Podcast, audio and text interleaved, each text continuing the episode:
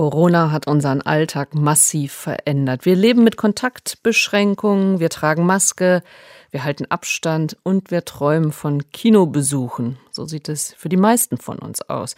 Manche sind aber unmittelbar gefordert, die Pandemie in den Griff zu bekommen. Ich erinnere den Tag, als einer meiner führenden Mitarbeiter zu mir ins Büro gestürmt ist und gesagt hat, im Elsass sterben die Menschen wie Fliegen und äh, völlig erschüttert war. Und da habe ich gewusst, oh, oh, je, jetzt, ähm, jetzt ist Alarm.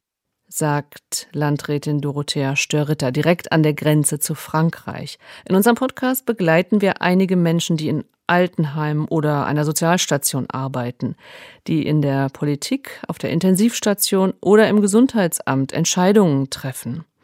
Sie berichten vom Alltag einer Pandemie, Anfangs wussten sie gar nicht, wo sie die nötige Schutzausrüstung herbekommen und wie Pflegebedürftige zu Hause betreut werden können.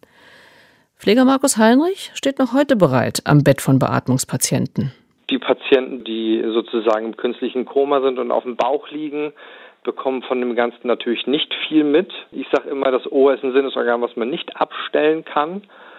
Und deswegen reden wir auch mit diesen Patienten, auch wenn sie intubiert und schlafen sind. Aber das gehört damit dazu, weil es ist ja immer noch ein Mensch, mit dem ich mich ganz normal unterhalten kann, der mir nur leider nicht antworten kann. Um Ihre Sorgen und Ihre Erfolgsmomente geht es dienstags und freitags ab 17 Uhr.